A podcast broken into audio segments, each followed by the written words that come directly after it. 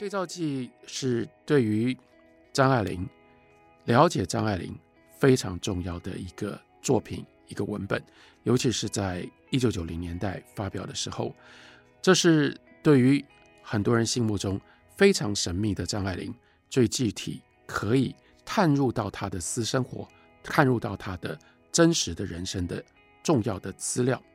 在那个时候，除了对照记是张爱玲自己写的，如果我们想要知道或者是了解张爱玲，就只能够在传闻当中同等神秘的有一篇文章，那是胡兰成的他的自传，叫做《今生今世》，里面有一章是民国女子，这民国女子呢讲的就是张爱玲。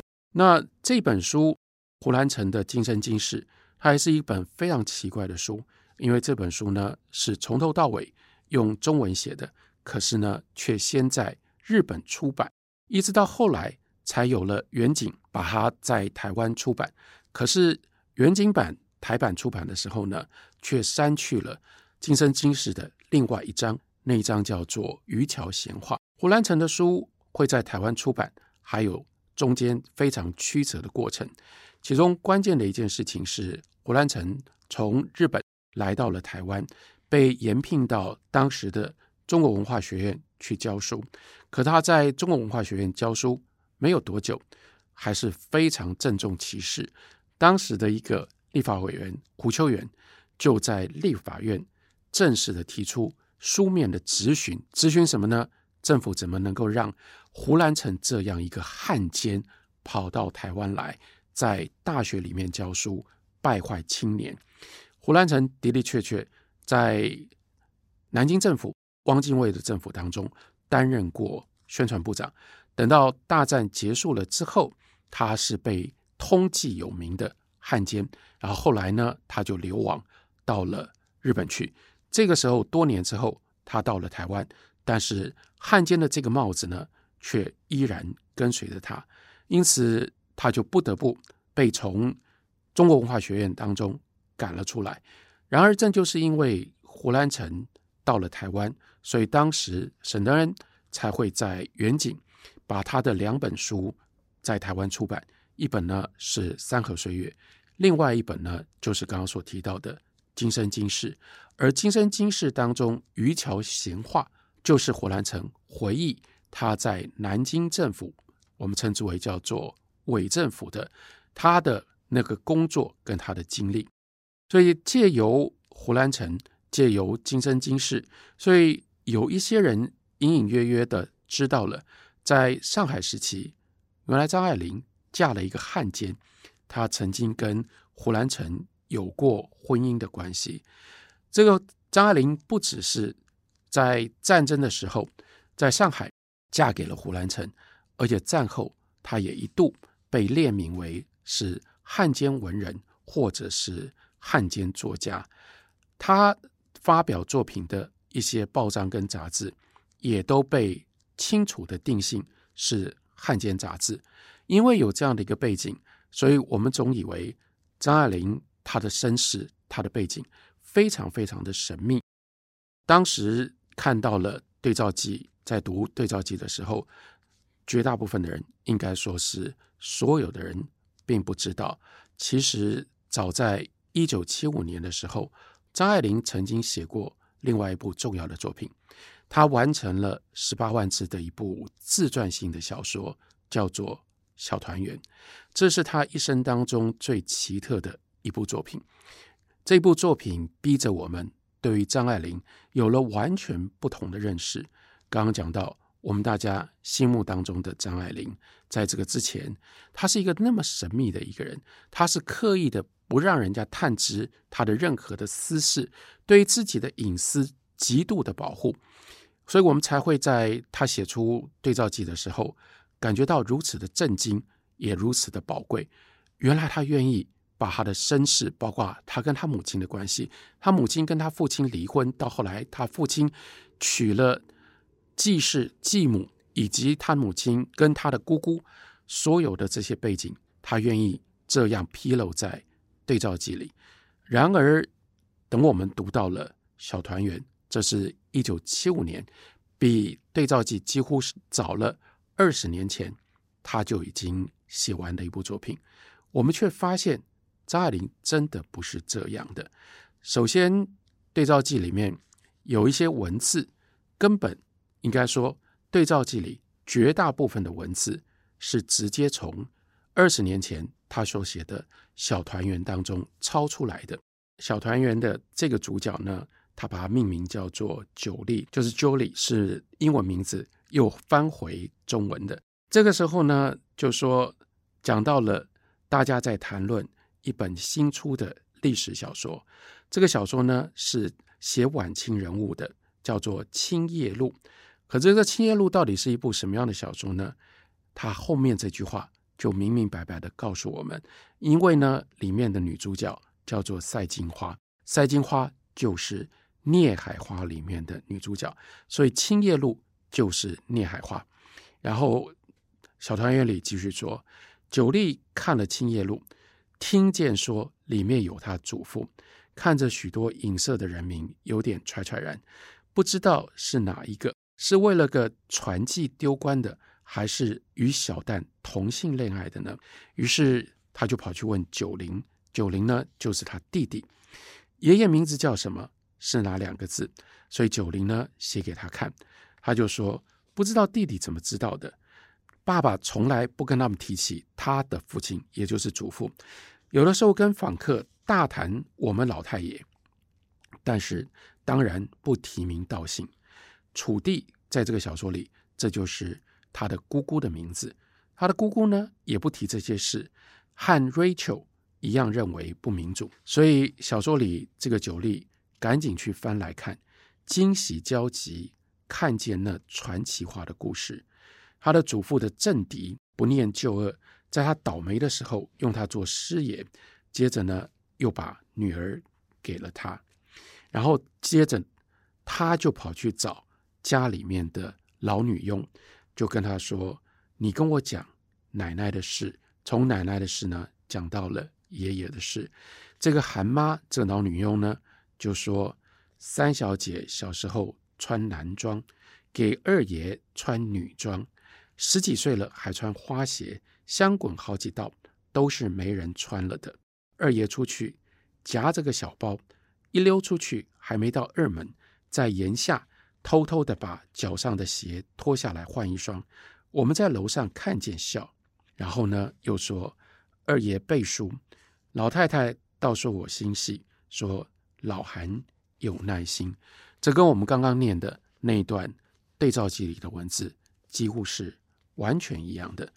从小团圆，我们还看，就讲到老女佣呢，她回忆奶奶，她说呢，奶奶跟爷爷呢共同出了一本对唱集，这是诗集。不过她说啊，集子里面唱和的诗啊，都是爷爷做的。奶奶只有一首集句，她自己很喜欢。四时明朝过，犹为是往迎。蹉跎慕容色，喧赫旧家声。想想真是，从前的时候，四十岁已经老了。奶奶死的时候也不过四十九岁。然后她的姑姑初地还这样说：“她说她记得回忆，奶奶非常白，我就喜欢她身上许多红痣。”那其实是小血管爆炸，有那么个小红点，我喜欢摸它。看了小团圆这段文字，我们又吓了一跳，吓一跳什么呢？因为就发现，在对照记里也有这样一段文字，他讲说，我姑姑说，爷爷奶奶唱和的诗集都是爷爷做的，奶奶就只有一首集句是他自己做的。四时明朝过。犹为是往迎，蹉跎慕容色，宣和旧家声。那时奶奶双居已久，她四十七岁逝世。我姑姑说，我记得趴在奶奶身上，喜欢摸她身上的小红痣。奶奶皮肤非常白，许多小红痣，真好看。他声音一低，是小血管爆裂。完全一样的文字，完全一样的文字，就让我们了解。所以，小团圆是一部什么样的作品？小团圆是真正张爱玲自己的回忆录。虽然她用的是小说的形式写，但是呢，她写的非常的详细，非常的真实，比对照记要详细真实的多得多了。意味着我们回头想，张爱玲她并没有要掩藏她真实的人生，至少在她五十多岁的时候，她曾经想要完整的揭露她一生当中她成长的过程，一直到她在沦陷期在上海的这一段的人生。用这种方法，她把她人生的这些经历，甚至包括她跟胡兰成的关系，都写在《小团圆》里。在《小团圆》当中，他有多么样的坦率，有多么样的大胆呢？甚至在读《小团圆》的时候，会有一段非常奇怪的段落，插在其实前后没有必然关系的这个回忆当中，讲的是他突然之间把场景挪到了纽约，然后说十几年后，久利在纽约那天，破例下午洗澡，在等打胎的来，先洗个澡，正如有一些西方主妇在女佣来上工之前，先忙着打扫一番。急死人了，都已经四个月了。他在小说上看见说，三个月已经不能打了，危险。好容易找的这人，倒居然肯。怀孕期间，乳房较饱满，在浴缸中一躺下来，也还是平了下来，就像已经是个苍白失血的女尸，在水中载沉载浮。女人总是要把命拼上去的。她穿上黑套头背心、浅茶褐色斜纹布窄脚裤。Rudy 只喜欢她穿长裤子与香居的衣裙。这个 Rudy 呢，就是这个时候她在美国的丈夫，已经扣不上，纽扣挪过了。但是 Bibi 这是他的女友，另外一个女性的朋友说看不出来。起初 Rudy 跟他说生个小孩也好，但久利笑着说。我不要，在最好的情况下也不想要，又有钱又有可靠的人带，他都不要。他在这里把他自己后来去到了美国堕胎的这个经验都写在《小团圆》里。这段小说里完全可有可无，我们也就知道他有一个非常强烈的意愿，他要把他人生当中最深切的、最私我的。都写在小团圆里，因此张爱玲怎么会是一个不想让人知道她任何私事这么神秘的一个人呢？只不过这中间小团圆的这部作品有许许多多的转折，这部作品一直要到二零零九年才公开发表，这个时候离张爱玲去世都已经有了十多年了。为什么有《小团圆》这部作品，以及为什么这部作品这么晚，张爱玲去世了十多年才发表呢？作为张爱玲文学遗产的执行人，宋怡朗他有一个非常清楚的交代的文章。交代文章先从一九九二年二月二十五号，张爱玲写给宋怡朗的父亲宋琦以及他的母亲邝文美的一封信，信上。有这么一段话，这已经是张爱玲在安排自己可能离开人世之后，希望宋琦跟邝文美帮他处理的。这是一个交代的文字。他说：“还有钱剩下来的话，我想用在我的作品上，例如请高手译，要把它译成英文。没出版的出版，如有关林彪的一篇英文的，虽然早已明日黄花，可是在这里呢，有一个刮胡。”刮胡里面特别提了小团圆小说要销毁，他说这些我没细想，过天再说了。就有这么样一个小小的一个挂号里面说小团圆小说要销毁，所以好像张爱玲她后悔她写了小团圆，她写了小团圆，但是呢，她希望如果她去世了之后，在她去世之前，小团圆没有发表。如果他去世了之后，要宋琦跟邝文美把这个手稿就给销毁，他没有要发表。那如果是这样的话，就表示宋一郎后来违背了张爱玲的遗志，他的遗言，把《小团圆》发表吗？不是，宋一郎翻出了张爱玲在一九七五年跟宋琦还有邝文美两个人的来来回回的其他的书信，帮我们还原这个过程。这个过程清楚的知道，在那一年七月的时候，张爱玲信里面说。这两个月，我一直忙着写长篇小说《小团圆》。我在《小团圆》里讲到自己也很不客气，这种地方总是自己来揭发的好。当然，也并不是否定自己。接下来又有另外一封信，他又说，《小团圆》因为酝酿实在太久，写得非常快。这是九月的时候已经写完了，《小团圆》张爱玲在很快的时间当中，他写了十八万字。而且当时他原来认为这十八万字到什么样的程度呢？他甚至认为他可以一气呵成，写完了就是写完了，誊抄下来可以不用修改。不过他后来自己又补了一句话说，也许还有一些应该要增添或者是应该要修改的。然而，为什么在这个时候要写这样一部十八万字巨细靡遗的回忆录呢？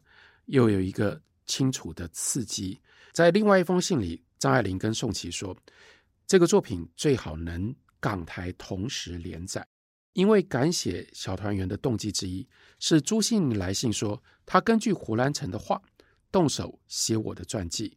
我回了封短信，说我近年来尽量 depersonalize 读者对我的印象，希望他不要写，当然不会生效，但是这篇小说的内容。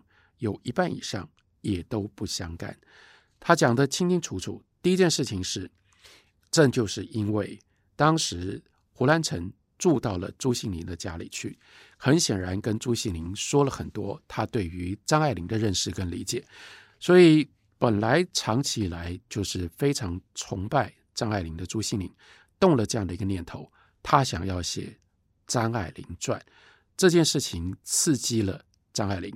因为他不希望朱西甯依照胡兰成的说法写出来的这个传记，跟他自己所知道的有很大的差距。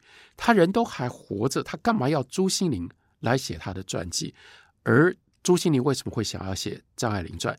也正就是我们之前所说的，因为有过那样一种汉奸的阴影，所以张爱玲尽量压抑，不去表白他自己的 personal life。所以他说，他尽量 depersonalize 他自己，可是他不是一个真正不 personal 的一个人。